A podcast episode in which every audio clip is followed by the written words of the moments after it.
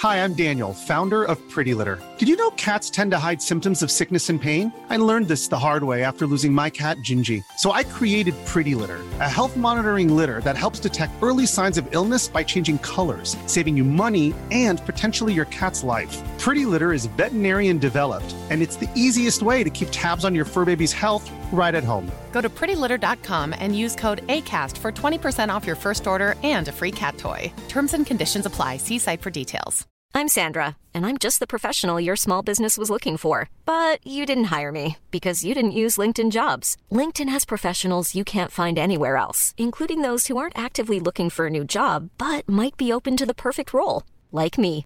In a given month, over 70% of LinkedIn users don't visit other leading job sites. So if you're not looking on LinkedIn, you'll miss out on great candidates like Sandra. Start hiring professionals like a professional. Post your free job on linkedin.com/people today.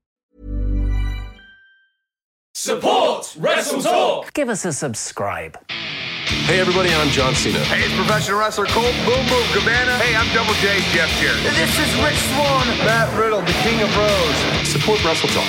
Support Wrestle Talk. Support Wrestle Talk. Do it, bro.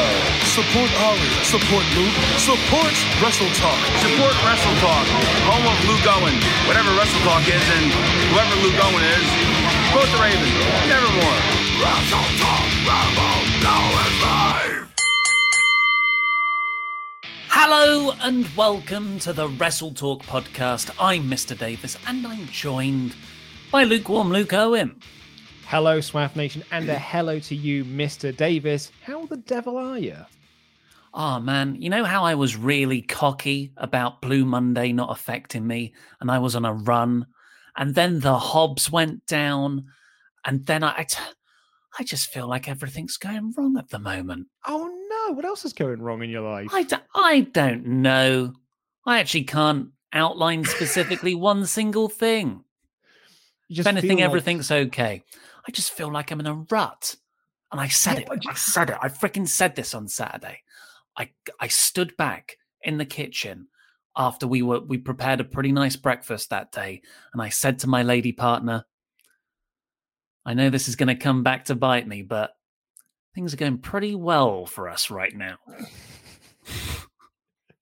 Do you think it's a case of you're just bored of lockdown now? Like, because my like my wife and. I were having this, my wife and I were having this conversation last night. We were watching um uh Best Home Cook, Celebrity Best Home Cook, which by the way, absolutely terrific show. Just just loving it currently. I think the final round, where it's all done blind, is a genius move. So good, right? It's great. You can't take into account the rest of the series and how they act. It's it's a really smart, fair way of doing it. I think. Yeah, controversially, I think it's better than Bake Off. You just love to be a contrarian sometimes, It's not don't been you? it's not been a credit. I just think it's better than Bake Off. Let that get the dead air it deserves. Um, but yeah, my wife and I were just having a chat last night. We were watching um, uh, the interior designer show as well with uh, Alan Carr, and we were just like, do you know what?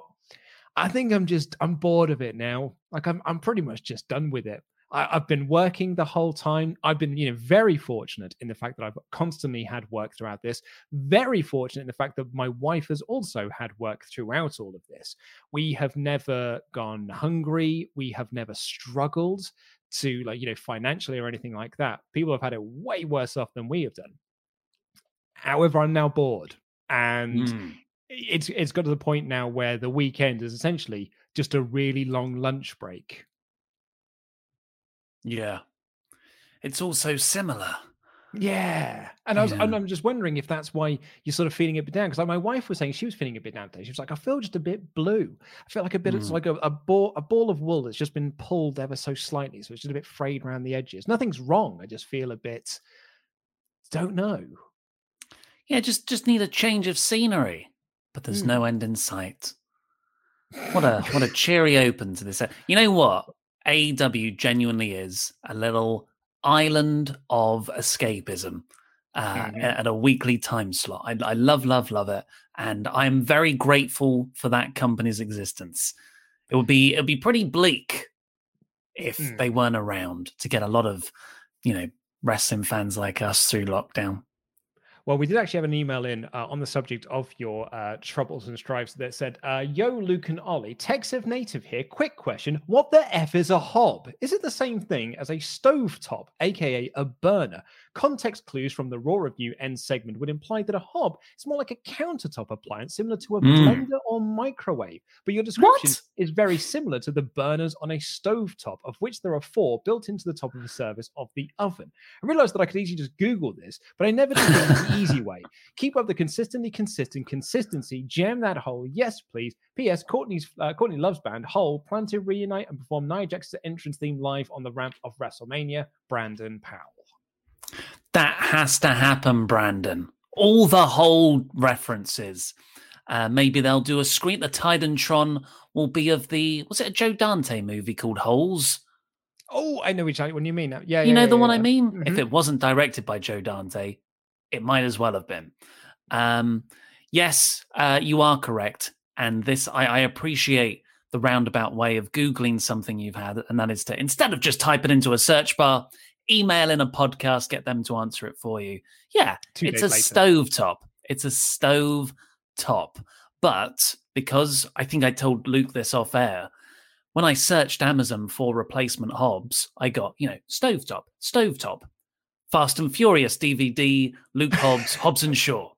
And then it was stovetop, stovetop, The Hobbit, An Unexpected Journey. I was like, good God, I'm not going to, I don't want to get that, make that mistake. Not again. Um, yes, so I hope that answers your question. Uh, it should do. Anyway, that's all uh, we've got for now. Now it's time. Now it's time. Oh my god, it's falling apart. Now it's time to go into the main show itself. Talking about AEW, cracking show. Here it is.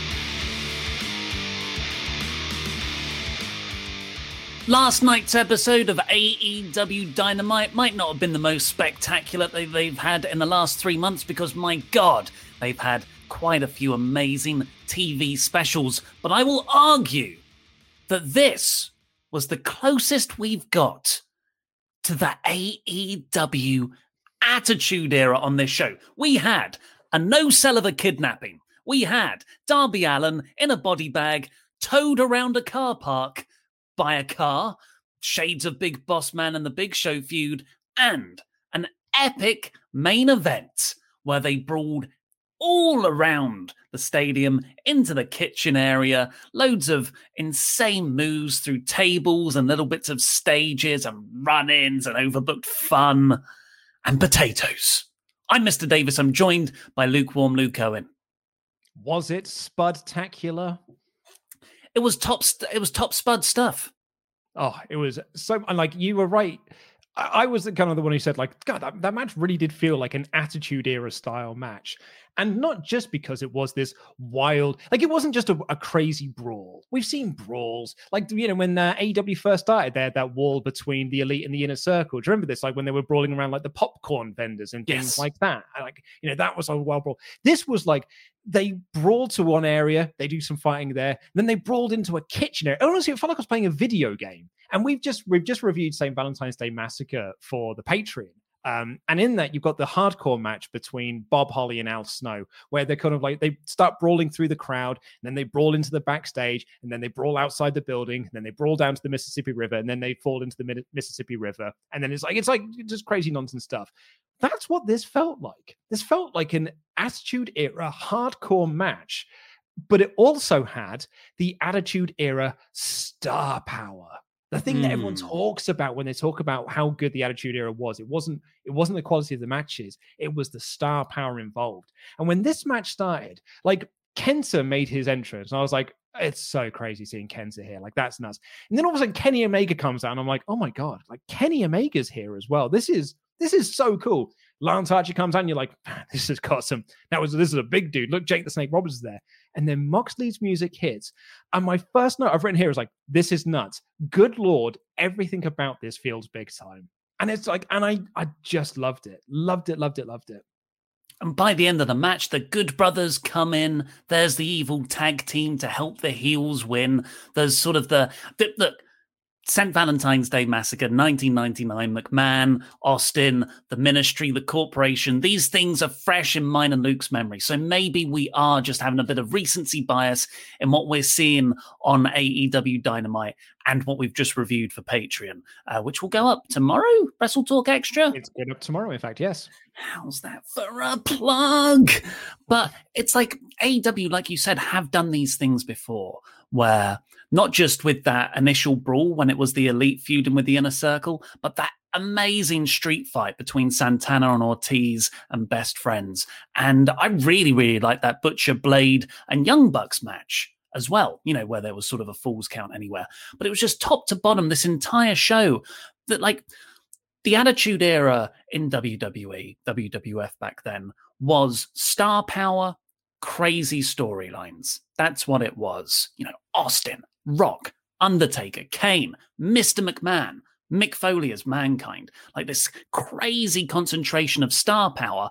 And those wrestlers were booked to get over hard. They were protected. It was just a brilliant combination of people. But the storylines, as exciting as they were, didn't make a lick of sense if you followed them week to week. And the in ring matches, by and large, were really, really bad. What AEW has here is a fantastic sort of medium level of in-ring action, particularly in that like the main event stuff was insane. I thought the opener was excellent too, as was the women's match. Uh, plenty of other things going on. But the storylines are so coherent. It's like a coherent version of the of the Attitude Era. It's like whatever fueled those booking meetings back in the Attitude Era. Here, it's water, comic books, and coffee. yeah, it was like the, I loved this brawl. I loved this fight. Like John Jon Moxley literally potatoed Kenny Omega at one point. Be- like you love to see it, and you well, you've got to explain what that is because okay, we haven't so, discussed the spot. So Like so they're brawling through like this kitchen area, and uh, Moxley and Kenta like fighting on top of these. I would argue probably I would have rethought this spot because what they were fighting on were like tables on wheels, and they were there was three of these tables on wheels, and the referee has only got two hands, so he's trying to steady two hands and use the third one to see because and then Kenta hits the DDT, and all of a sudden they basically just split apart because of course they were going to. What were you thinking? But in all of this, Moxley then grabs a potato, an actual potato, because they're in a kitchen, and he hit Kenny Omega with it. He literally potatoed him. I laughed out loud. It was so funny because uh, we all laugh, we're wrestling fans. And then you've got JR going like, he literally potatoed him. I'm like, thanks, Jim. Thanks to be there to explain the joke for us all.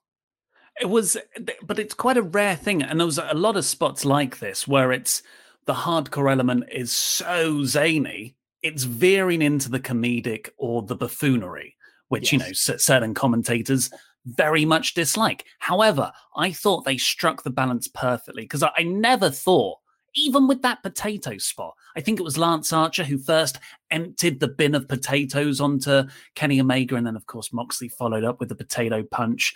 Like, I never thought this is a comedic spot. I just thought, yeah, freaking more violence, hit each other with stuff. So it played perfectly seriously.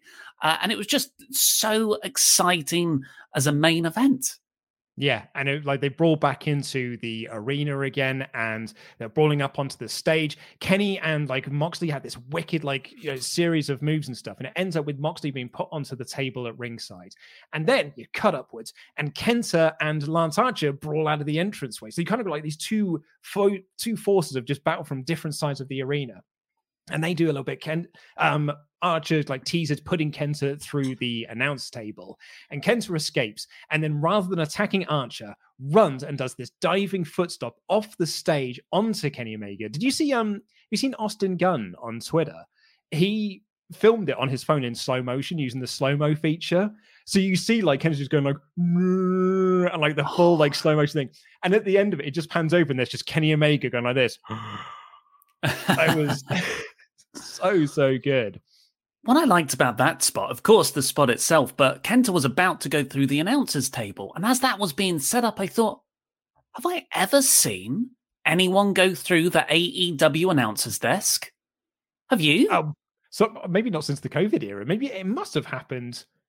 Did it? Has it happened? It must have happened at some point, surely. But you think of all the times people go through announcers' tables, and I thought, oh, actually, this is quite a protected feature in AEW.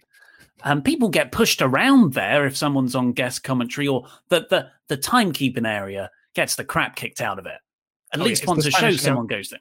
Yeah, It's the Spanish Uh, announce table of AEW. but there were so many other amazing spots in this. Like uh, Kenny Omega got a, a trash can. He did. He put the trash can over the ring post in the corner, hit the "You cannot escape" on Jon Moxley, I believe it was. But in so doing, picked up the trash can from the corner and moonsaulted with it. It was just perfect action.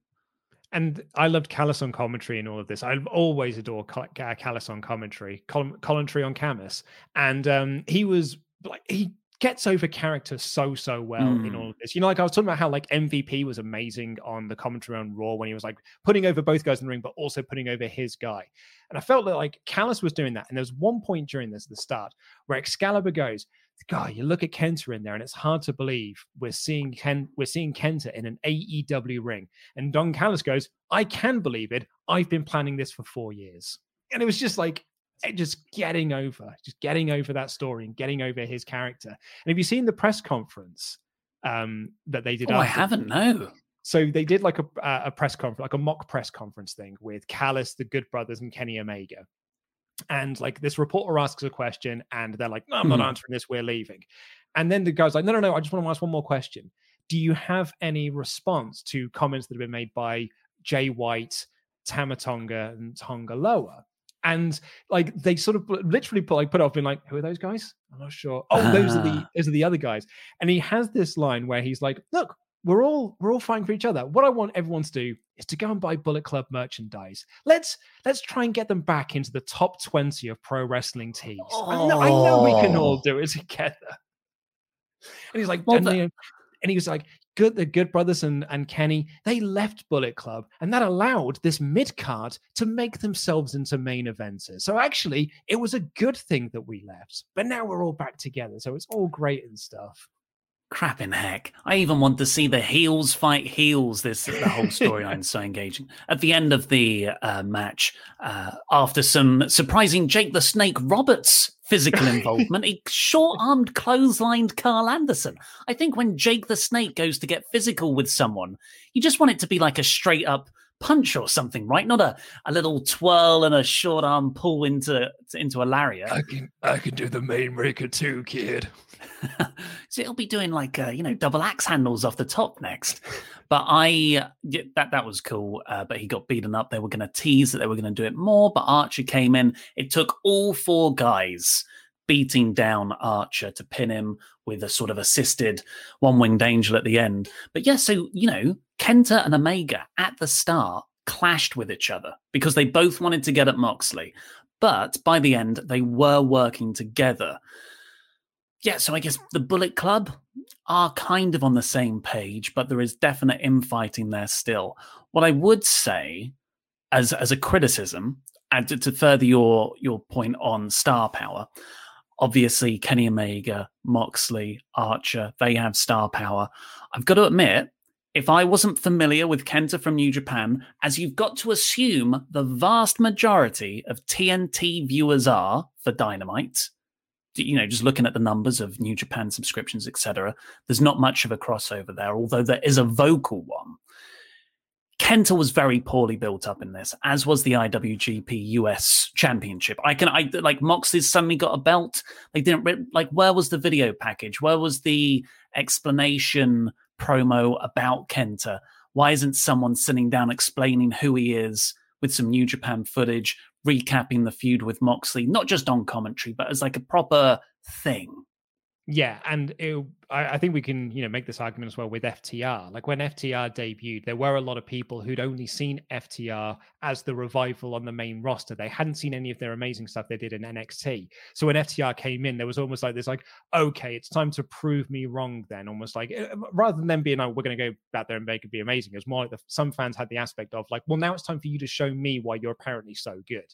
And the first match they had was fine and we both said like it's not like the most amazing in ring AEW debut for them. Obviously, they've then gone on to have like five star and six star classics and, and whatnot like that. But that first match is always going to stay stay with people. And I think you can make the same argument with Kenta here, which is that yeah, this match was amazing, but this match wasn't designed to make Kenta look amazing. It wasn't like if you've only seen his WWE stuff, then you're not going to watch this and be like, I'm not sure why everyone's that mad about him. Aside from the fact it was a really fun match, I, I which I, I would totally I would totally get as a criticism.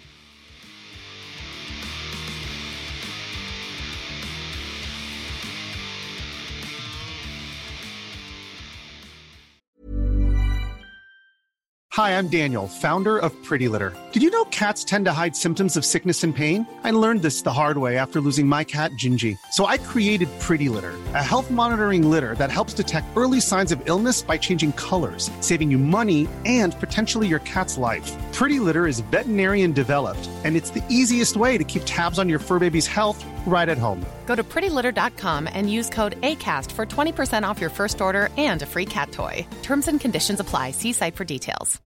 Since 2013, Bombas has donated over 100 million socks, underwear, and t shirts to those facing homelessness. If we counted those on air, this ad would last over 1,157 days. But if we counted the time it takes to make a donation possible, it would take just a few clicks. Because every time you make a purchase, Bombas donates an item to someone who needs it. Go to bombas.com slash ACAST and use code ACAST for 20% off your first purchase. That's bombas.com slash ACAST, code ACAST. Quality sleep is essential. That's why the Sleep Number Smart Bed is designed for your ever evolving sleep needs. Need a bed that's firmer or softer on either side? Helps you sleep at a comfortable temperature? Sleep Number Smart Beds let you individualize your comfort so you sleep better together. JD Power ranks Sleep Number number 1 in customer satisfaction with mattresses purchased in-store. And now, save 50% on the Sleep Number limited edition Smart Bed for a limited time. For JD Power 2023 award information, visit jdpower.com/awards. Only at a Sleep Number store or sleepnumber.com. Hi, I'm Daniel, founder of Pretty Litter. Did you know cats tend to hide symptoms of sickness and pain? I learned this the hard way after losing my cat, Gingy. So I created Pretty Litter, a health monitoring litter that helps detect early signs of illness by changing colors, saving you money and potentially your cat's life. Pretty Litter is veterinarian developed, and it's the easiest way to keep tabs on your fur baby's health right at home. Go to prettylitter.com and use code ACAST for 20% off your first order and a free cat toy. Terms and conditions apply. See site for details. Hey everyone, it's Luke Owen here from the Wrestle Talk podcast. Just letting you know that the video versions of the Wrestle Talk podcast is now on a new and exclusive home. If you've been watching the Wrestle Talk podcast video version uh, for the last four years, you'll have known it was on Wrestle Talk, but because of YouTube algorithms and uploads and blah de blah views etc etc we've been instructed by some very very smart intelligent algorithm boffins that our uploads are kind of like they're butchering some of the plays. So what we've done is we've now moved the Wrestle Talk podcast off of Wrestle Talk and are putting it on an exclusive YouTube home Wrestle Talk podcast. Nothing else is changing. You're still going to get your pay-per-view reviews, Raw, AEW, SmackDown, the magazine show with myself and Denise. If you do watch the video version of these podcasts, by the time Elimination Chamber rolls around, it will only be available to find on the Wrestle Talk podcast channel. Don't go to Wrestle Talk, you'll only find the Wrestle Talk news there. Wrestle Talk podcast channel. But if you just search Wrestle Talk podcast, you should still be able to find it. That's all from me. Thanks everyone. Enjoy the rest of the show.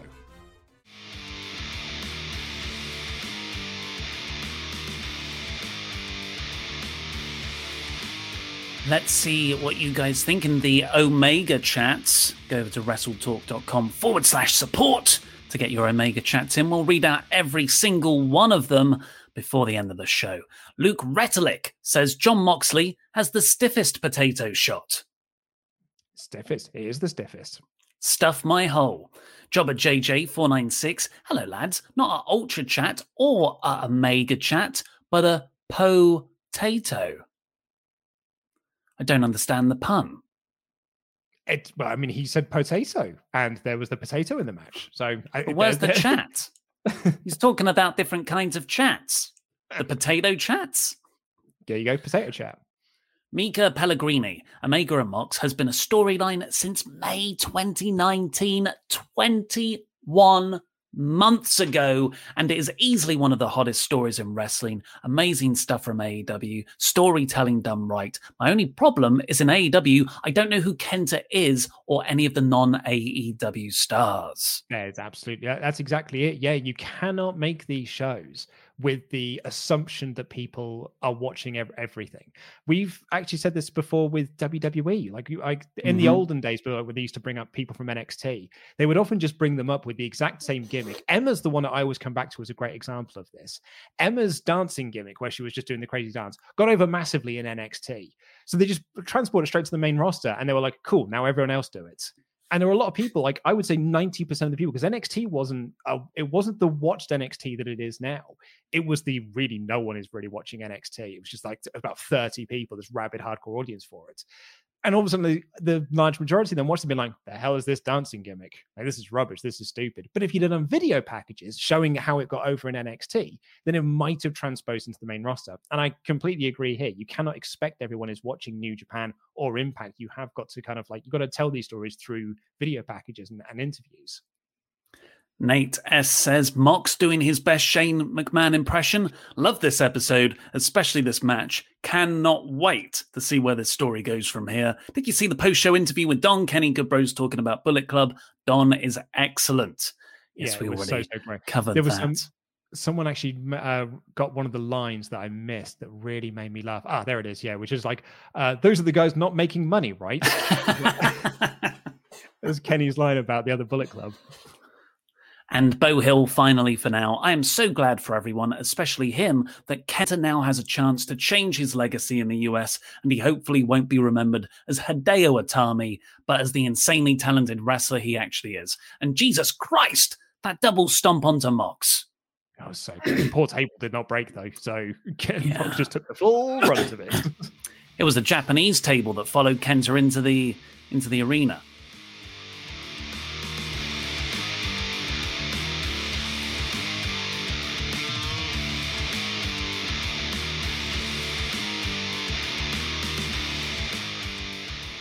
Well, it's Thursday. You know what that means? It's the play by play Dynamite review. Uh, it opened with Darby Allin versus Joey Janela for that TNT Championship match, where last week they had a segment where Team Taz are like, We're gonna be there. And Sting was like, I'm gonna be there too. And neither of them were there. None of them were there, which, you know, was weird uh, but I really liked this match. I was expecting a total hardcore, dangerous style uh, sort of story for this match because the history of both guys, Allin and Janela, they're like death match wrestlers extraordinaire.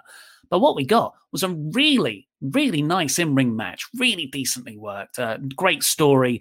Joey's a bit bigger. He used his muscle to get over Allin. Allin focused on Janela's arm. And in the end, it was, you know, they didn't use any weapons. It was, if anything, they used the ropes as weapons, sort of kicking the rope into each other's faces at points. But Darby Allin won with a, an avalanche code red off the second turnbuckle. That's where we're at with Allin. That is a restrained move for Darby Allin, hitting a code red off the second rope. And then he tucks Janela's arm, the one he's been working over, under his body, and then hits the coffin drop onto him. I thought that was such a such a nice finish. I really like this yeah. match. Allin retains. Yeah, really liked it as well. I think if I'm to be hypercritical uh, about this, because the the story that was set up on last week's show was that Team Taz were going to interfere and Sting was going to be there to stop them. I would have had Sting in Darby's corner, basically just mm-hmm. like you know to be the enforcer, to be out there, to be like you know to stand there with the baseball bat. Don't get involved in the match, just be out there to watch and to make sure that Team towers don't interfere.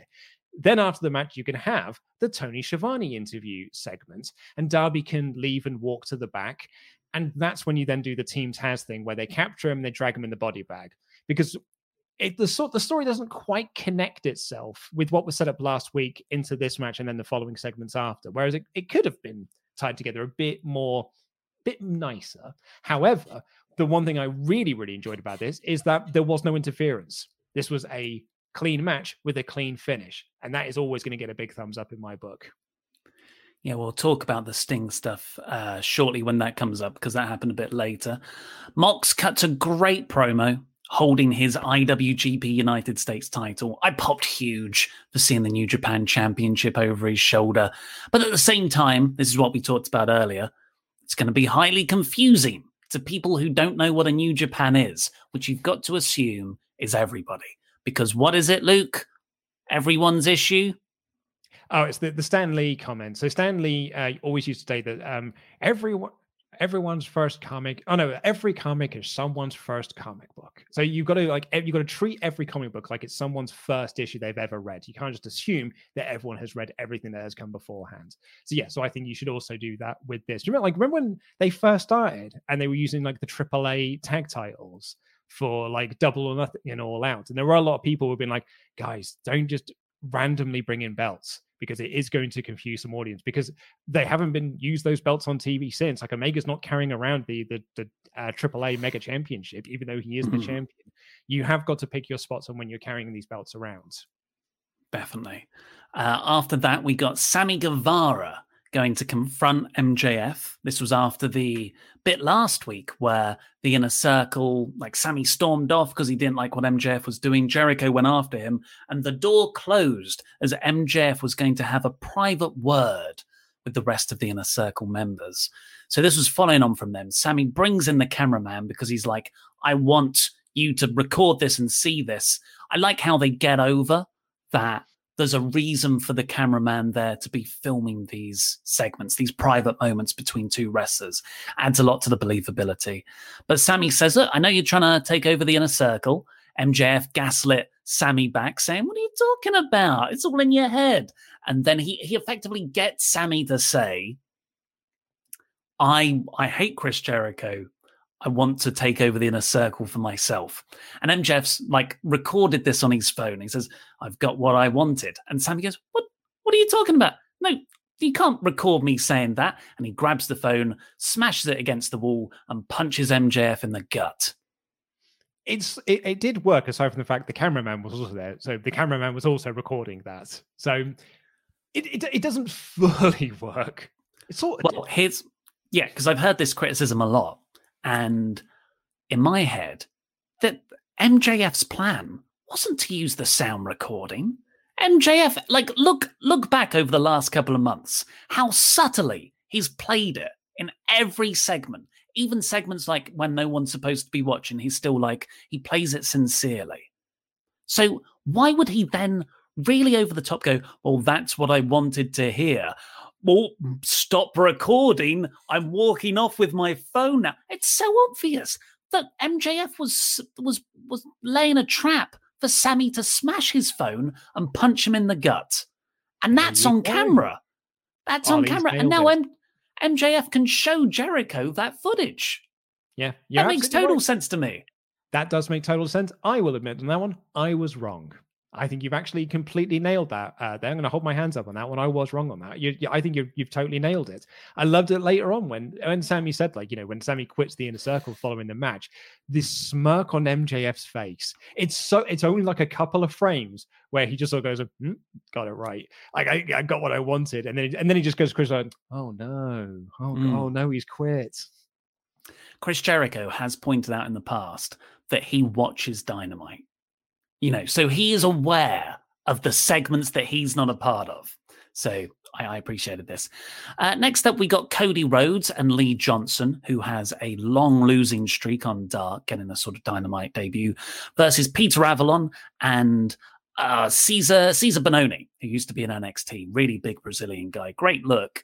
Um, and they had a tag match. Apparently, Cody got injured during this. He he uh, sort of tweaked his shoulder. The the report is from AEW themselves that he's got a partially torn rotator cuff, which could be pretty serious if he's expected to do the bulk of the work in that match with the celebrity, the other person who's never wrestled, and the very green uh, red velvet. He was sort of meant and, to be the ring general there. And let's not forget that that person who hasn't had a lot of matches underneath her belt is there because the person who was originally supposed to be in that match is no longer in that match. Like, I don't think you want to have then another replacement in the match. Mm. But uh, this sort of set up Johnson to win, uh, and he and he got the one. And I it was really nice to see him win. I'm not that familiar with the guy. I haven't seen much of him on Dark. What I have, he had the Ben Carter match, which was phenomenal, and he looks really good. But and he put this out like he was crying that he got this. Mm-hmm this tag team win. And then at the top of the ramp, Tony interviews him. AEW put it over huge, and he thanks everyone. He feels like he's part of the Rhodes family. Dustin, Brandi, Arn, and QT Marshall is just standing right behind him. Great little bit of character work there. There's got to be a feud bubbling away there. Yeah, absolutely. Yeah, a lot of people said like, oh, "I hope you spotted QT Marshall's like uh, reaction to the to the Johnson promo." What I really liked about this is that this wasn't Johnson getting worked over by the heels to lead to a Cody hot tag it was Cody getting worked over to lead to the Johnson hot tag so that he could run wild. Like all of the shine was given to this kid that they're, you know, they're grooming to be a potential top star in the company, which is what AEW are doing a lot of at the moment. AEW is essentially a mix of WWE's main roster and NXT, where they're mm. having like your established stars who are putting on storylines, but also here's some up and coming talent that we're trying to make into future stars. And they're just going to be mixing it up with all of our current talents that we've got as well. Like this, this felt like Cody had gone to NXT to work with some of the NXT boys because it was like you yeah. know, and, and, Peter Avalon, you know, and, the same thing with with Cezar Bononi, and I really really liked that about this. I know some people are kind of like a bit critical of Cody because he's always putting himself over or like he works too much and then he's you know going to be a bit injury prone, but I kind of think this is one of those examples that you can show that Cody is not Cody is never doing anything just for himself. He is only ever doing things for the, the best of the company. There was another interesting wrinkle to this. At the start of the match, before it got underway, Cody went over to a, uh, a Arn Anderson's son at mm-hmm. ringside. Mm-hmm. Arn Anderson's son, who appears to be about five years younger than Arn Anderson. He's just, you know, like how I think I think Arn Anderson came out of the womb fully formed as today Arn Anderson, and his mm-hmm. son seems exactly the same. That sort of just like, just tough looking badass and uh, he shakes his hand and they put over look that's that's Arn's son. He's training to be a wrestler right now. Part of the nightmare family presumably. Recruit number 1267 and this comes just a few days after Arn Anderson's podcast where he spoke about being very excited for a future plan where he's going to manage a new tag team. And. I look at this segment and I think, is it Johnson and his son? Hey, do you know what? It could be. Yeah, it might. Yeah, it might be onto something there. Um, I mean, yeah, he looks awesome. This this Brock Anderson kid, like just like not like as a wrestler, but just like like you said, like Arn Anderson. He, he looks exactly like Arn Anderson, basically. Um, so I'm excited to see what the what he what they're going to do with him actually, and see what this does lead to with with him or with Arn Anderson. And yeah, well, I'm, I'm stoked for it, man. Uh, after this, we got a backstage segment where the Bucks sort of confronted the Good Brothers in an interview segment with Dasha Fuentes, and they, they were sort of disagreeing over the battle royal last week to decide the number one contenders. And the Bucks were like, "We were going to pick you if we won. Why did you throw us out?" And the Good Brothers, you know, perfectly reasonably explained, "Hey, our beef was with Private Party. We got rid of them. That's not on us if you got distracted." So they sort of patched things up. But then the Bucks said, "Well, we're getting a bit angsty. Let's." Let's defend our tag team championships next week. Let's do it against Santana and Ortiz because the idea was Santana and Ortiz disrespected them during the match. Did they do the Young Bucks pose? Good Brothers rolled them up to do. So now we're in a position. I didn't like this. We're, we're in a position now where a team that lost the Battle Royal the previous week is getting a title shot two weeks after. But you know, maybe you can you could it should not it shouldn't be for the title but it is what it is. What annoys me more is that the inner circle had that match to decide the official tag team of the inner circle and it's jericho and mjf yeah i mean that was going to be my point on this was they had that match the uh, the tornado the triple threats tag team match to decide who was going to be the official team of inner circle. Then the following week all three of those teams were in the battle royal where they could become the number one contenders for the pay per view. And then the following week after that, one of those teams that didn't win are getting a title shot. So, it, so what was the point of the match then? What was the point of the original match? Yeah, I don't know. And it's I mean, I get I get it from a, a story perspective where you beat the lesser tag team in the inner circle to go on to to then have the title match at Revolution against Jericho and MJF. But it just it, it maybe it should never have been billed as the official tag team of the inner circle. It should just be the top dog tag team in the inner Mm-hmm. circle. Yeah, because like I know that Santana and Ortiz, I'm pretty sure they were given this title shot because of the ranking system, and they're like, I think they're like the ranked number one team or something. So that's why the Bucks picked them out. But also at the same time, then well, like if they're the official team, why are they part of the rank? I, I think it adds it adds a lot of questions that don't really need to be there. And yeah, I think you're right. Like I, it was adding into that storyline wrinkle that we're the official tag team of the inner circle that was decided by a match that has sort of like added a lot of the confusion to this. After that, we got part one of. Ah, I was going to say my favorite thing on the show, but I had like eight different favorite things on the show. Definitely one of them. Matt Hardy said, Hey, I just can't stop thinking about our win last week. It was great. How about we go out for drinks later? And Page is like, Hangman Page like, I don't know. And he's like, Hey, the drinks are on me. And Page like, All right then, I'm there. And then Page walks off to get his bag and he walks into the Dark Order. And it's just that awkward sort of, oh, no, I, I'm just going to go for drinks with Matt now. Look, nice to see you. Oh, and John Silver just, oh, I just wanted to reach through the screen and hug him. And I, I've said this before, but because he looks like Pete, it makes it even harder to, to see his little heartbreak every single time. It's very well done. Oh, Uh, there's more of that so later. Good. So Mhm. lovely.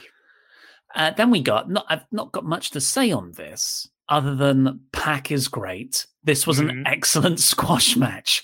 PAC just came out and destroyed Ryan Nemeth for about three minutes.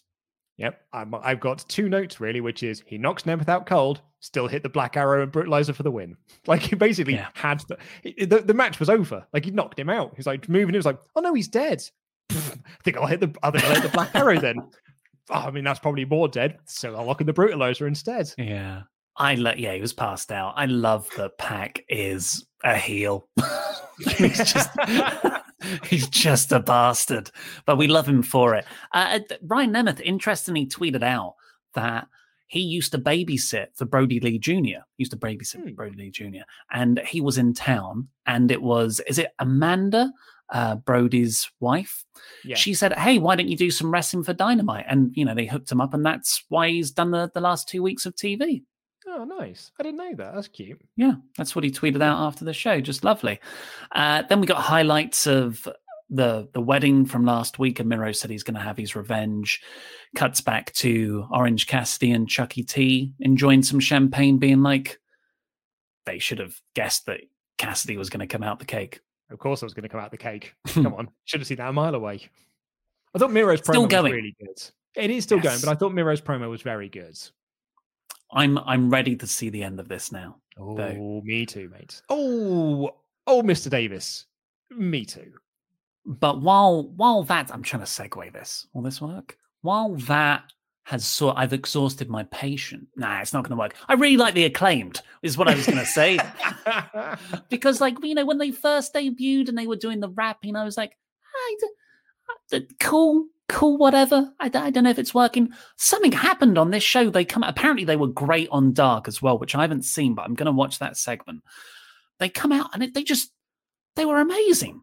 hmm Like you want to talk about a team that's just come out just already feeling fully formed. Where it's like, oh my god, you're already like you're already like one of the best acts in the company. Like you've literally just walked through the door and you're like, here's our act. We're so different from everyone else. Here is how we're different from everyone else. And you're like, oh my god, you're just a fully formed team, and I love it. It's great.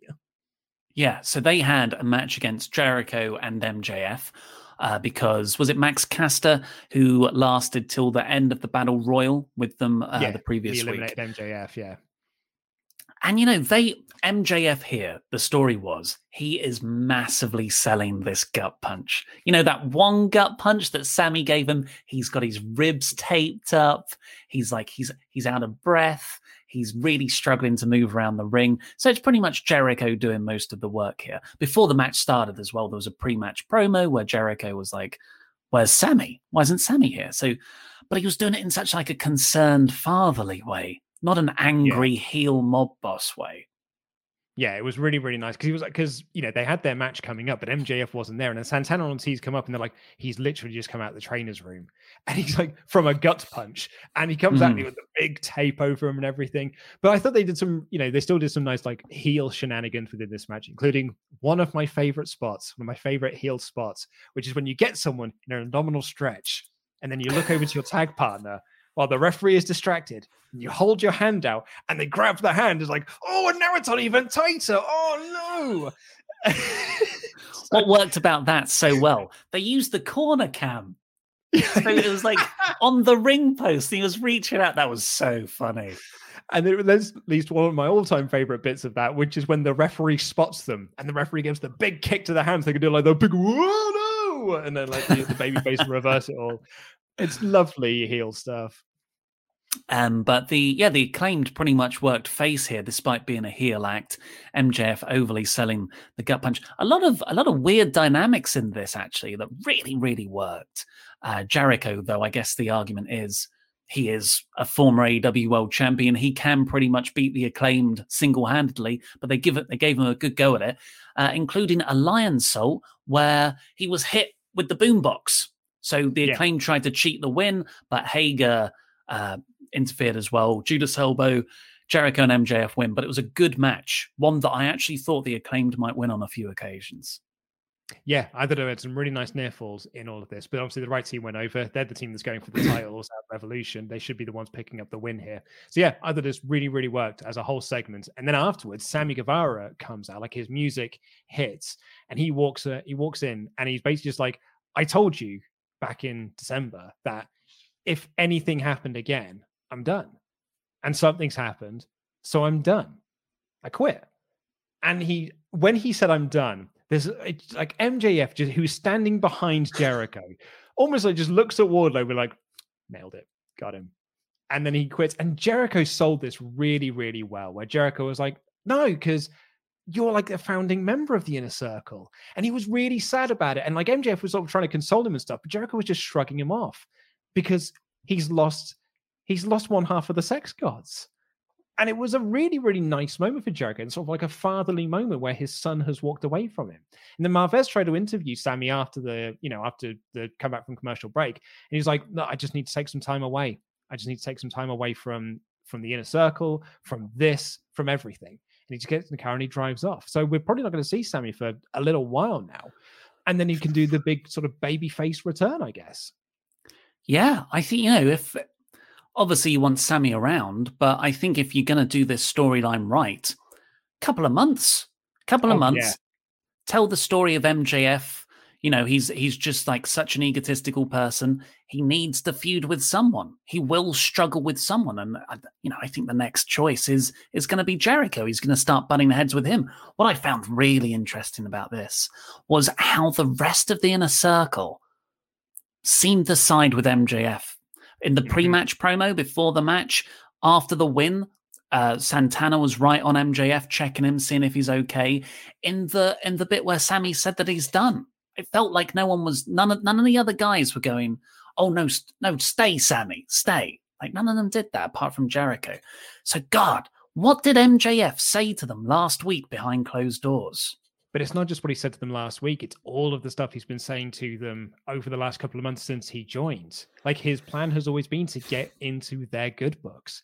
You know, mm. it was that mm. segment he had with Santana and Ortiz talking about, you know, their relatives that have recently passed away and getting on their side. So he is a, he has manipulated them all to believe that he's that he's right and that Sammy is the one. Sammy's the real poison within the inner circle. Yeah, it's it's great stuff. But yeah, I keep Sammy out for at least three months. MJF starts to attack Jericho, and you finally have that moment where all the inner circle are beating down Jericho. My heart's breaking as I'm picturing this in my head. And then Sammy's music hits, whatever it is, I can't remember. And he runs down for the save.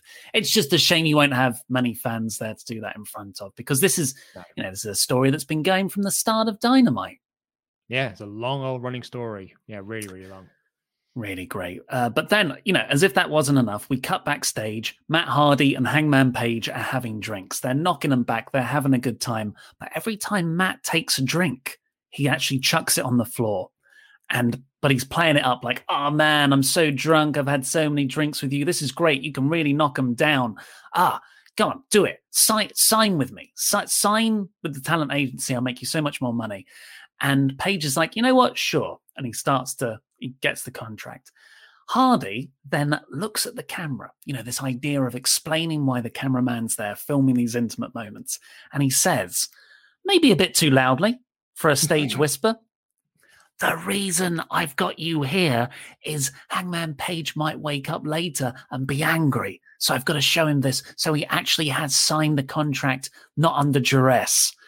But, and I didn't, I did not see this until like I read about it afterwards. While Hardy's saying that to camera, Hangman Page switches out the contracts. Did he? I didn't. Did you not see this either? No, I didn't see it. I uh, no, because uh, I was like, I was actually quite. I was so sad at the end of the segment because I was like, oh no, I was like, oh no, he signed the contract. I don't want him to sign the contract because Private Party can't get out of theirs. So I didn't spot that he switched over. That's so. Oh man, that's actually made my day. So yeah, Hardy, Hardy, but like Hardy doesn't know. He goes back. He's like, ah, yeah, great, you're signed. So first of all, what amazing smart baby face booking. Page Mhm. isn't an idiot, even when he's drunk. You know, he he knows that something's up with Hardy, especially like after the tag match last week when Hardy just stole that pin at the end from him. But what do you think Page's contract is? Hmm. Oh, I don't know. I hadn't even thought about that. That it's actually. I just thought that maybe he just like flipped out for like a you know blank page or whatever it is. But no, he's actually. Yeah, it's different. Oh, I, I'm gonna. I'm gonna plead the fifth on that one. I don't know. I don't know what. I don't know what to say. Surely a match at Revolution, singles match at Revolution. Yeah, or that makes sense. or you release Private Party. I wouldn't have that because No, I quite like heel Private Party. Or it's a six man of Matt Hardy and Private Party versus Hangman Page. He needs two guys to back him up. Silver, Silver, right. Reynolds. Yeah, that'd be really nice. Like for a sign for a six man because they are they're all teaming together next week. Um, they're in an eight man um with Hangman and Private Party with Matt Hardy. So I think we're obviously we're going to find out next week what was actually on that contract. Oh, that's actually you know what. I was looking forward to that match anyway because I wanted to see what the next step of this. I'm now way more looking forward to that match than I was at the start of this podcast review. Uh, after this, we get uh, the latest Sting interview. I, d- I don't Hey- get hey, excited Davis, about hey- Sting being Guess what? Guess what? Team Taz What? were on the Titantron. Yeah, yeah, they were. so, you know, every every episode of Dynamite now starts with, "And Tony Schiavone will be talking to Sting later." I'm like, what? Who gives a crap now? He never says anything. It's always Team Taz interrupting, which is a shame because I thought this angle was actually really good. It cuts backstage after Taz interrupts before Sting's barely said a word. And what they've done, Team Taz, they've put Darby Allin in a body bag. They've tied that body bag to a car and they drive around the car park. Mm. Yeah, this segment would have been so much more effective if every single week since December 2nd, we've not had a Sting segment where Team Taz interrupts or Sting interrupts a Team Taz segment. I said this from the very get go. I'm a broken record at this point. You putting Sting on TV every single week diminishes the value of Sting. And that's and that's a, and that's a shame. But uh, do you know what? It's not just true of Sting. It's true of all talent. Like that's why, and one of the AEW strength is that they are very restrained in putting out their talent every single week. FTR is one of the best tag teams they've got on roster. They're not on TV every single week, and that's fine because when they are on TV, it makes you. I was like, oh, brilliant! FTR on TV next week. I better make sure I watch next week so I can see them wrestle. When you just keep saying Sting's on the show, Sting's on the show, Sting's on the show, Sting's on the show, and it's the same thing every single week, it's law of diminishing returns, and it's it has got to the point. I'm with you now. When they announce Sting is doing a segment with Tony Schiavone, like December 8th, I'm like, oh man, cannot wait to see that. Absolutely cannot wait to see that. February 10th, yeah, you know, I've, I've seen it now. I've seen it for the past 10 weeks. So it doesn't have the same specialness that it once had. Not terrible by a long shot, but I think a not. massive amount of missed potential to have Sting come back and he already feels like part of the furniture. And a, a hoodlum. What a hoodlum. also, two things that two thing other things that would have improved this segment. At the end of it, Uh, commentary is screaming, "Oh, and Sting's in hot pursuit." He walked. He walked very slowly off the stage. Oh, but Mr. Davis, this is Sting. He he walks with purpose. He's always in hot pursuit. He's getting away very slowly. and the other thing was, as uh, Jonathan Hedman pointed out to me earlier, Darby loves this stuff. He was making short films a couple of months ago about him being pulled around in a body bag. It tickles him. Of a time. Yeah, he was having oh. a brilliant time. Uh, after that, we got Leyla Hirsch versus Thunder Rosa in the first Eliminator tournament match. I haven't actually got any notes for this. I just watched it and I enjoyed it. Uh, I, I really like Leyla Hirsch. Thunder Rosa's great. Thunder Rosa won. Yeah, yeah, really, really good stuff. I think the the most interesting thing to talk about from this is that I'm guessing from the way that the it was sort of advertised, because you know, so like we've got the US side of things, we've got the Japanese side of things. Here's all the women that are going to be on the Japanese brackets, which we went over last week, and here's the matches that we're going to have within this tournament. But crucially, on the sort of announcement, they had Dynamite and they also had the YouTube logo with AEW's YouTube channel which makes me think then that all the Japanese matches are going to be on the YouTube channel like they were for the tag team elimination tournaments. Which as we expected. Is, exactly, which like we sort of thought they would either do truncated versions and they'll just show you highlights on Dynamite, which they may still do, but the full matches will be on YouTube. Part of me is just like, yeah, that totally makes sense.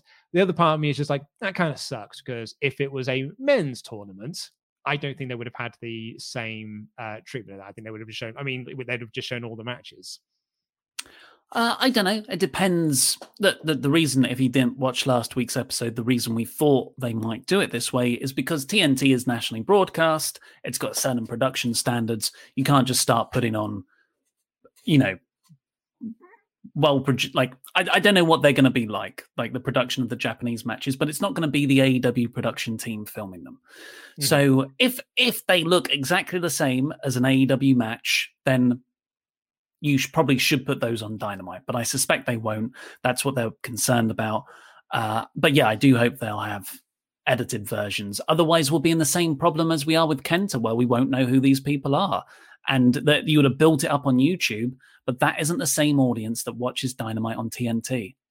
Which Tony Khan knows. And we know that Tony Khan knows because he admitted this in an interview. Like this, the, the interview he did after Full Gear, where it was like, yeah, I'm really like, I, I, I should have noticed this earlier, but we built all of the storyline between Nyla Rose and Hikaru Shida on Dark but I should have realized that not everyone who's watching Dark is watching Dynamite, or like every, it's not the same. There isn't the exact same audience watching both shows, so that was a mistake that we had made.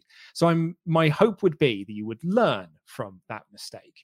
Someone mentioned in the comments apparently all of them are being shown on Monday as well. Like so, all, yeah, all four of them, all four matches being shown then.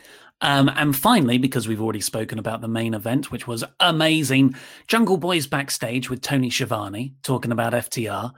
Well, he cuts. Uh, you know, I love Jungle Boy, so I just like him regardless. But it wasn't the strongest promo. It felt very wooden and, and sort of overly scripted.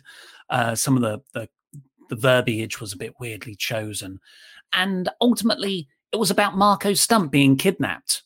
And he didn't yeah. really seem to care that much. Well, that's because Marko's fine. Like they did say, Mark, like uh, uh Tony inside the interview said, like we found out last week that he kidnapped him. Marko's okay though, so that's really good to hear. So he's back and he's fine. At least I get that's yeah. what I took from this. So yeah. I think that's probably why he was then just you know focused on um picking on uh, on FTR in his promo. I didn't. Yeah, I didn't know if it doesn't really do anything for me. That stuff. It, it, do, you know, do you know what, Davis? It was fine. It, was, actually, fine. it was absolutely. It was fine. Overall, though, I, I, you know, I love this episode. I thought it was remarkable. Sammy leaving the inner circle, that main event, that opener, the Hangman Page stuff. Like, it's a four out of four, folks. But I've seen that the other four out of four shows were, were better. So it's a three out of four show? Help. Oh, I mean, I think I'm with you on that. Like, I would have given this episode a four out of five because I loved that main event, but I would not give it a five out of five. So, going by that logic, then I should probably give it a three out of four. I mean, I'm just going to look at what the um, we put our poll up onto the Wrestle Talk podcast channel to see what you all thought. And actually, 48% said all elite. They gave it the five out of five. So that's nearly 50% of the votes that it was a five out of five show, with Wow. 35% with 35% saying it was four out of five. So that is like 85% of the vote thought it was four or five out of five.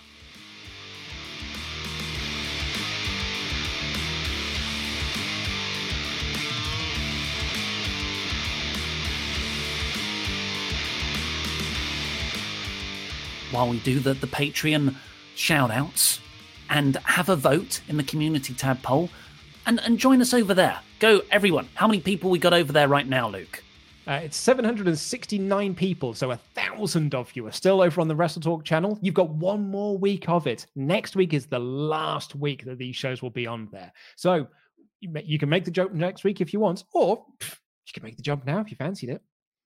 Make the jump now. But now, let's talk to our wonderful $25 a month or more pledge hammers on Patreon, who, along with everyone with a $5 a month or more pledge, will get the Wrestle Talk extra review, about three hours worth of me and Luke talking about St. Valentine's Day Massacre, which had The Rock versus Mankind in a last man standing match, Mr. McMahon versus Stone Cold Steve Austin in a steel cage, and the Giants debut, Big Show, in one of the worst debuts ever. Not only that, but we spent about the first hour of the show looking at all of like the wrestling news of the time, including, bear in mind this is 1999, ECW's financial troubles and the worries that they might go out of business. And um, Dave Meltzer reviewing what he called the worst episode of Nitro in history. And it is just, we go through like his stream of consciousness that he has, where he felt like he had been taken to hell to watch nothing but Nitro for 24 hours and a match that he claimed lasted six whole weeks. It is a fabulous little read. It was a really fun episode to record. But thank you to our $25 a month or more Patreons, Robert Spencer. Period. Woo, Yes, cheap nice. And you pop. get cheap pop along with it. The monster among Patreons, Brian Strowman. The Vision Adonis. Oh, so beautiful. Robocop. Thank you. The real boss, Matt Robinson. Here's someone who's been with us for a very long time. How'd you like them apples? Marcel Jura. Thank you, Marcel. Michael Jensen Radio. Jensen, oh, radio. They drew first blood, not me. Grace Rambo. Thanks, Grace. Nick Bitchin Kitchen. Oh, he said the B word. That means it's serious. Tower of London, Nigel Morris. That's a good name. You'll never get this name right, you idiots. Matthew Zimjewski. Oh, very good. Talk about someone who's been with us for years. Like he was with the Dagenham Studios. He's been with us. Mm. Um, former star athlete, now head coach Len Dell Brenson, longtime Patreon backer.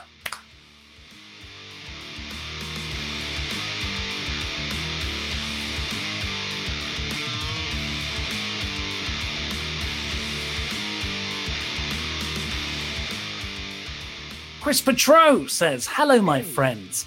Smiley face. With Kenta, I feel that it's really smart of New Japan to promote the storyline with Mox on AEW TV, as they aren't able to do so in Japan. It helps them to build up the upcoming 26th of February match at the New Beginning USA show. I like it. It is very smart doing it. And Mox did plug that date, you know, in his promo. I love that because you had Mox plugging that date, and later on you had the Good Brothers plugging the Impact Hard to Kill pay per view. So it's like it's very, very nice. It's just like every now and again be like, hey, we're going to be at these shows on March 6th on pay per view. Uh, we've got a lot of stuff about Sammy in the inner circle. Uh, Dan H. What if next week Sammy helps proud and powerful Santana and Ortiz win the gold, setting up the Revolution match versus Jericho and MJF? PMP is the real tag team, so them turning on the I the Ice Inner Circle tag team makes sense for me. Okay, let's jam that jam because it's Thursday, and you know what that means. I think it's probably too early for them. Like, I don't think you want to be taking the belts off the Young Bucks at the moment. Like, that's not like the Inner Circle storyline doesn't need the belts. Totally agree. Chuck Cassis. Did anyone notice that Sammy walked to the ring through the heel entrance and left through the face entrance? Love the show. Jam that jam. WAP is crude. Hail the all authority. Wow, Chuck a banging song. And a great, great uh, pointing out Sammy That is a great X thing there. Alexis Ebden. Regarding the official tag team of the Inner Circle bit, have AEW actually acknowledged that? In my mind, that was the Inner Circle putting their own stipulation on the match, so the AEW rankings and the Young Bucks don't see an official team. That could very well be, but also, yeah, like maybe it's just an inner circle thing. But I mean, I mean, like they advertised it as that's what the stipulation of the match was. But yeah, like it's not a. a- you- You're right. It's not like an AEW recognized thing. But it should be an Inner Circle recognized thing. Uh, good Dharma, who said heels versus heels don't work, should watch the acclaimed versus MJF and Jericho to see how heels over heels the heels. how not to. How do you not love the storytelling of AEW from the inner circle perspective? Sammy is selfish, and MJF from day one was caring. Someone on I know, MJF right? side there. But that is, but that's Right. the way that MJF has portrayed the whole thing. Love it. Rangers Mayhem. Sammy heads to Impact and does some matches in the X division. The matches against Chris Bey, TJP, and Ace Austin would be amazing. Side note Page learned from Brodie Lee to keep a roll of papers in your jacket. That's nice. That's beautiful. That's really nice. Yeah, I feel so. A few people say that Sammy could go to to Impact. Be quite interesting. Sammy to New Japan, mix it up in the Super Juniors. Myron Speed, refreshing to see some smart characters for a change. Hangman making sure Hardy signed the switched contract, and Sammy taking the initiative to leave the inner circle before they turned on him. I popped for Sammy leaving through the babyface entrance. Yeah, really, really nice touch that. James Hanley, with the acclaimed, I can never tell if I disliked them because they were heels and I was supposed to dislike them, or if I disliked them just in general. Last night they went against MJF, and I realized the former was true. Yes, like that very nicely. Uh, Steve Guzman says this episode was fantastic. I've really grown to love the acclaim. The entrance is one of the best in AEW. The Matt Hardy Hangman segment was great, and dear God, Kenta's double foot stop. Love AEW. Hope y'all are well. Oh, Stephen, thank you very much. Uh, Matthew McFadden, I saw this on Twitter, so can't take credit for it. But where did Hangman Page learn to keep rolled up papers in his jacket?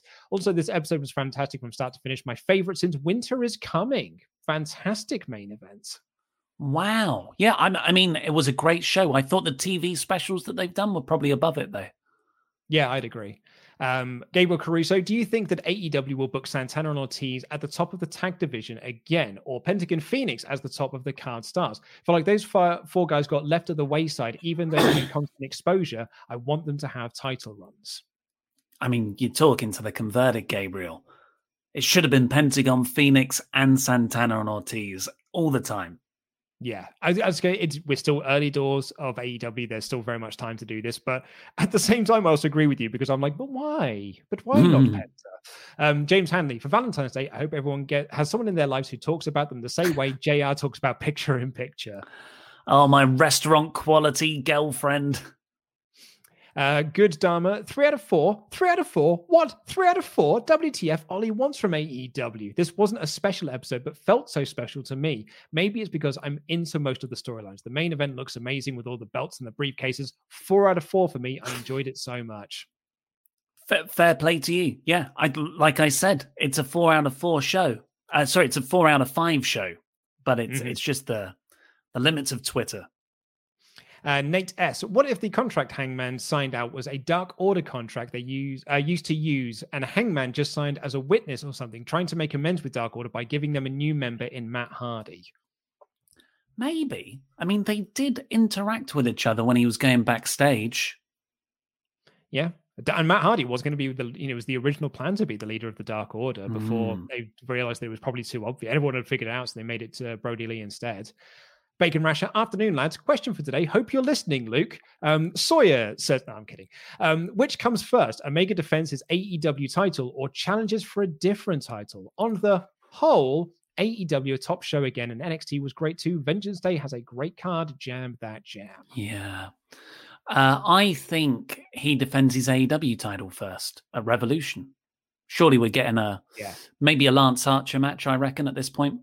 Mm, that's pretty a good shot, actually. Yeah, with him, I loved that. Like all three of them, it's taking three people to hit the one winged angel. I thought it was a Yeah. really nice touch. Uh, Sawyer said, "Should AEW have commentary simply shoot explain to viewers that the nature of the business prevented them revealing Jon Moxley's work in titling New Japan up until now, and recent developments have lifted those restrictions, or were that exposed too much?" I don't think you have to do the shoot version. You can just say, look, here's what Moxley won at the start of last year before the pandemic. Just just explain it like that.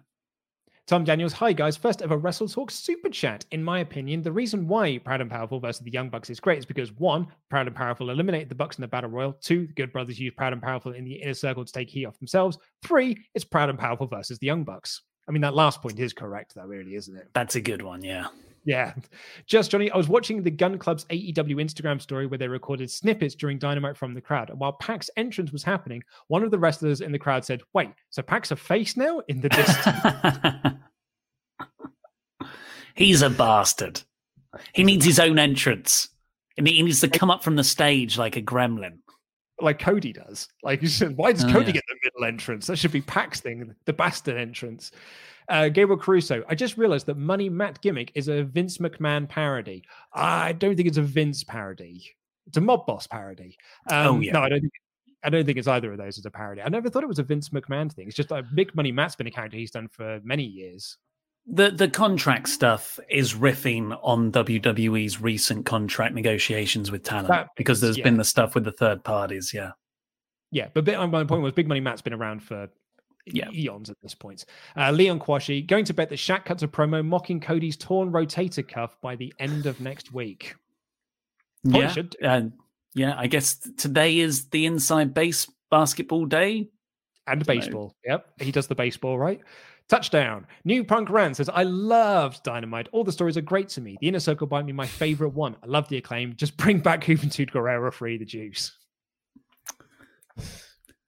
Everyone's got to have their hill to die on. Wrestling talk sign guy. I think one of the first things that started killing WCW was the NWO destroying everyone each week, where you stopped expecting anything else, and the actual promotion looked weak and stupid. At what point do you think the Bullet Club Elite gets too powerful? I would say with the NWO thing, because it was happening on every single week, and it was like they would beat up 40 guys like in the process. At this point, they were only beating up like one or two guys. And also like it was 40 guys every single week for three years.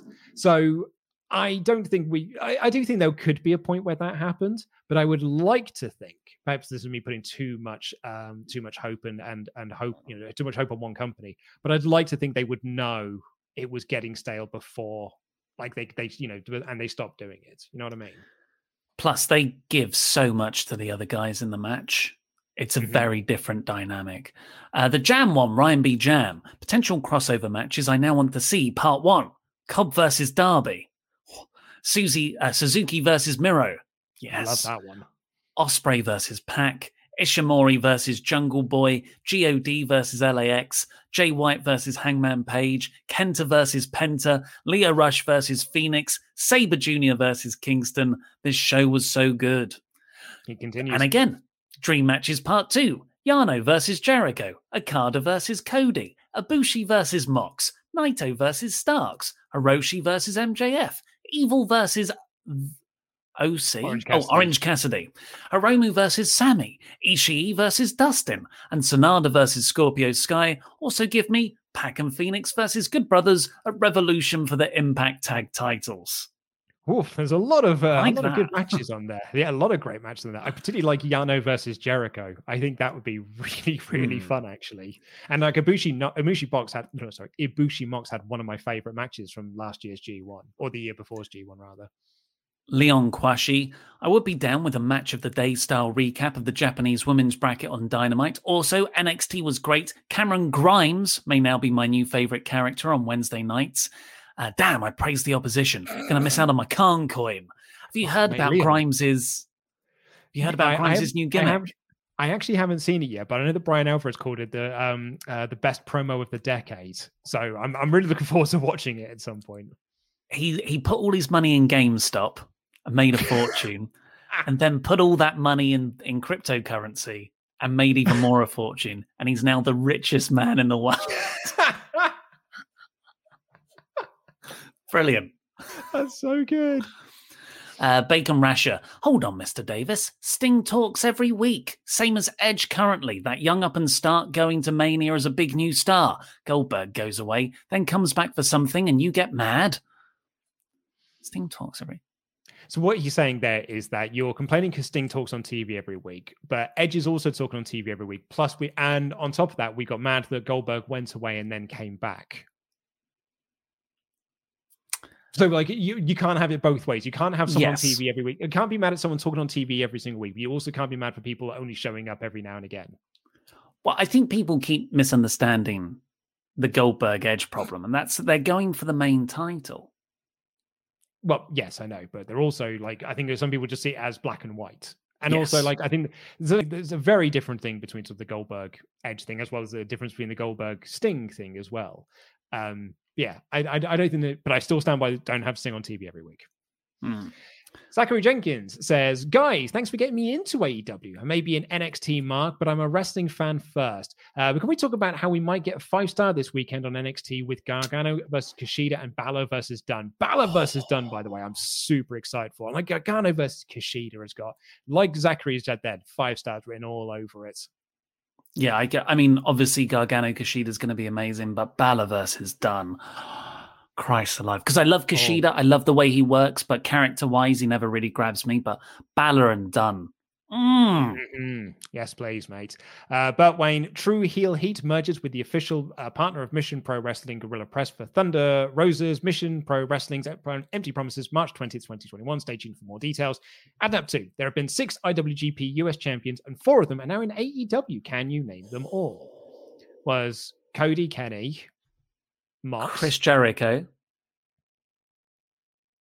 Yeah, and four of them are in AEW now, so that's the four. Yeah, yeah, hey, that was easy. we've actually um, we've actually held Cody's um, United States Championship belt. We were in the ring with him with Brandi. Uh, and lastly, the Zorni said, "Just wanted to donate. What's your T-shirt size?" Butch, obviously it's medium.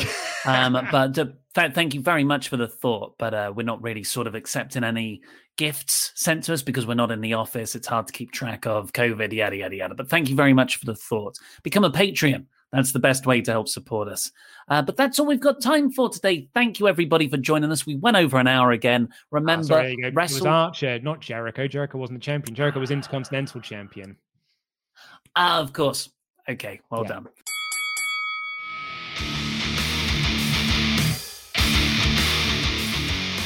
Can I show you something that I think will possibly blow your mind? Always. And even as I said, I don't think it will. Like it's it's either going to blow your mind or you're going to look at it and be like, "Huh, yeah, it's interesting." It might not even say it's interesting. It might even be just the latter half of you know the the, four, the first half of that latter option. But um, lo- long-time listeners will know that I recently had to go to the dentist uh, and have a tooth taken out because it had split, and so I just had to have the whole thing removed. So I've now got a gap where a tooth used to be. So the other day I went to go to the dentist because it had been a month since I had it taken out, just to see how I was getting on. He asked the questions, you know, is it does it hurt? I said, no, it doesn't. It just felt like I'd burnt the roof of my mouth on pizza for a little bit. And then after that, it just completely healed. Now it's like fun. I don't even notice. I'm actually chewing on both sides of my mouth again. He said, Have you managed to get a peanut stuck in there yet? And I said, No, not yet. It hasn't happened. And I've been eating peanuts. But um, so we went to go and have a checkup. Now, this tooth has been troublesome to me because I had to have a filling in it, then I had to have a root canal in it, then I had to have it taken out. And that's annoying because all of my other teeth are fine. Do you know how I know they're fine? Because my dentist said, Oh, your other teeth are fine. Absolutely nothing needs doing apart from the hygienist. But that's, I'm pretty sure that's a long con that all dentists do to, you know, just get more money in there. Always make you go see the hygienist. And I also know because he, and I'm going to share my screen they did a 3D scan of my teeth. Right? I can see your smiling mashers in 3D here. they literally like just had the like they had a lady just like basically just move this thing around my mouth and they took a scan like a live image scan that was rendering out in real time of my teeth rather than just doing an x-ray and this is like look this is my mouth you can even see there that's the chip i've got on my front tooth Yeah, I know the chip. there's the Wow, there and there's the missing one. yeah i can even go like Stuff into- I my can- hole. I can even see like the view of my mouth from the POV of my tongue. Like, what oh, that's what your sees. tongue sees. Wow. Yeah. Oh, it. I, I was kind of sort of blown away by this. I can like zoom in, I can zoom out. Look, at- look how cool this is. Yeah, not the most audio friendly content, is it? Well, no, obviously not. I can separate them out. There's the upper. There's just the upper teeth. Wait, whoa, whoa, whoa, whoa. What's that in the bottom right? Does that say Which? Invisalign? Invisalign. Um, oh, no, uh, yeah, I think that's the the company. Yeah, why? Are you going to get Invisalign? No, what's Invisalign? Invisalign are fancy, luxury, expensive braces that um, push people's teeth into place, but only over the course of about two to three months. And they are almost naked, almost invisible to the naked eye. hmm Uh, I, am not know this. I think this was just the company that they were using to do like the the teeth scan thing. But it was like That's where it's going. You're talking about You the hygienist's going to upsell you. They're going to picture an Invisalign. They're going to go, hmm, are you happy with your tooth being one millimeter out? And you'd be like, yeah, it's one millimeter. And then they go, okay. And then that's that's the seed that's planted in the root of your subconscious. And you'll notice that tooth over and over again, like my bottom tooth. You see that? Mhm. See the bottom row? How it's just there's one. There's one that's not in line with all the others. I didn't think One about it. the- It's fine. One of the things that he did say because you know, he said like, "Have you thought about getting uh, something to replace where the gap is?" And I said, "Not really, because it doesn't hurt at the moment." He said, "That's fine. I wouldn't give it any thought for another six months to a year yet, anyway." But it is something you do want to talk about. And he went through the options with me again of what you can do. And I was like, "Yeah, you know, I think about it. it's quite expensive, so you know, I'll, I'll certainly give it some thought." It's like, I mean, I certainly would because I have seen some cases where because there's now a gap there, the tooth that's below it um, isn't getting any resistance. Nothing's stopping it anymore. So it could just grow upwards. What teeth don't do it's- that? Surely? Well, that's what I thought. But he was like, "Yeah," he goes, "Yeah, no, I've seen it happen." No, he's having you on. I thought he was. This is why I was like, "This is how you're trying to get me to get a cap, isn't it? Or you're trying to get me to get like an implant or something to stop a tooth growing into a monster tooth." if you s- if you're if if you're telling me, you telling me that if I walk around with my mouth open for six months, my teeth are going to get longer. To a year. I don't believe it. No, that's uh I mean, it sounds like it could happen, but it also sounds like that particular kind of gallows humor that dentists often have, where you can't Mm, tell if they're joking or not. Yeah. Uh huh. Did he look like he was joking? Oh no, he was 100% serious the whole time. Maybe it's a cool look though. A dent, a, a sort of wrestler would kill for a, a back fang. They could build a whole gimmick around it. It's difficult to see though. Like, you know, I mean, uh, people who've watched the video version of this will have noticed that no one has spotted the fact that I've got a missing tooth at the moment because it's so far back in the, uh, so far back in my mouth. Well, that's the purpose of the Titantron. So when you come out, the Titantron would just be that 3D render of your of your mouth and your teeth.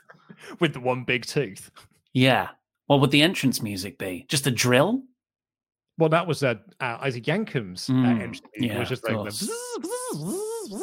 like that sort of thing. How good that impression was. It was actually pretty What impressive. what could you have there?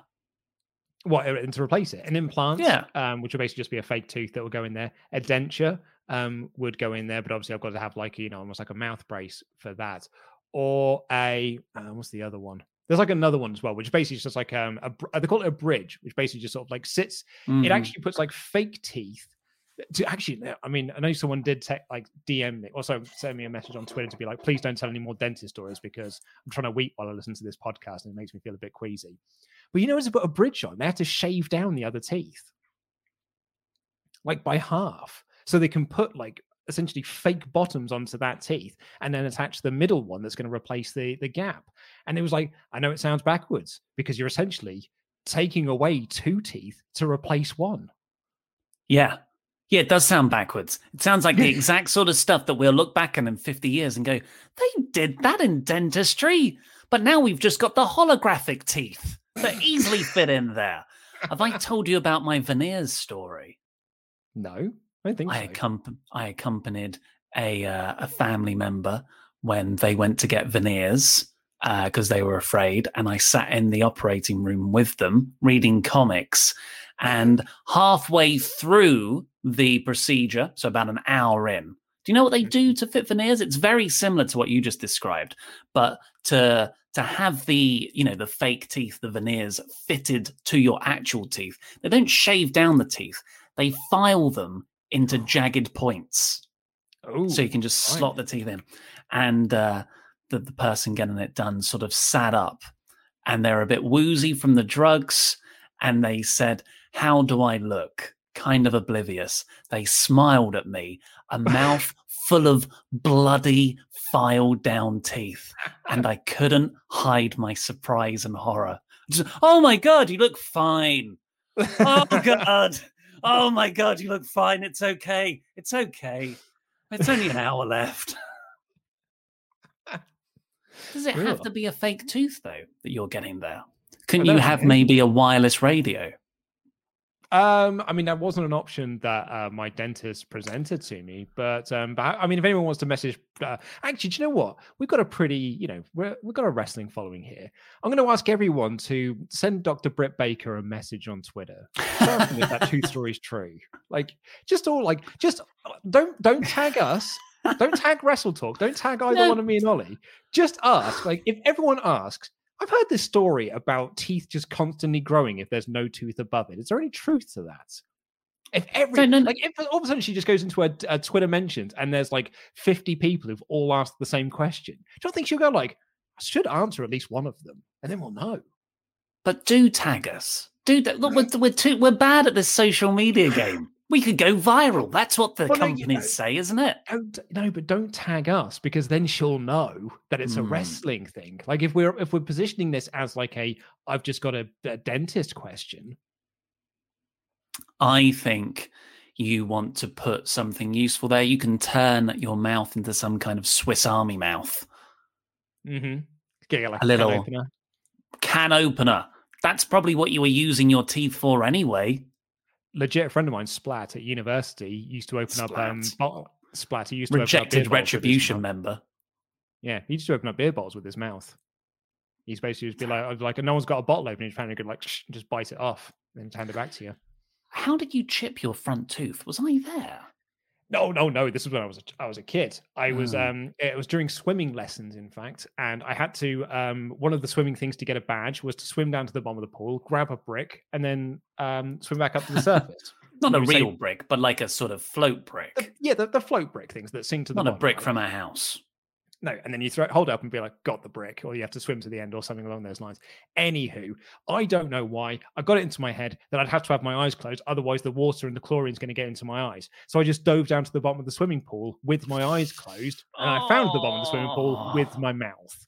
And I just chipped my tooth on the uh, the, the floor of the swimming pool. I was lucky that it's only tiny. Like it's only a tiny chip. Ouch. Mm. Well, I'm, I'm sure the uh, the people who hated us talking about dentistry last time are loving this. And that is all we've got time for on this edition of the Wrestle Talk podcast. Thank you all so much for listening. I'm back tomorrow with Denise Salcedo doing the magazine show and your Patreon mailbag questions. And then Randy and Pete will be back for the third most listened to podcast, uh, sorry, the fourth most listened to podcast in the Wrestle Talk podcast family. Thank you all so much for listening. Take care. I love you. Goodbye.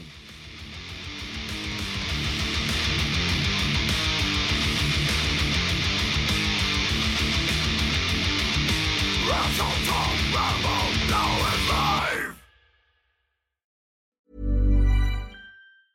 Hi, I'm Daniel, founder of Pretty Litter. Did you know cats tend to hide symptoms of sickness and pain? I learned this the hard way after losing my cat, Gingy. So I created Pretty Litter, a health monitoring litter that helps detect early signs of illness by changing colors, saving you money and potentially your cat's life. Pretty Litter is veterinarian developed, and it's the easiest way to keep tabs on your fur baby's health right at home. Go to prettylitter.com and use code ACAST for 20% off your first order and a free cat toy. Terms and conditions apply. See site for details.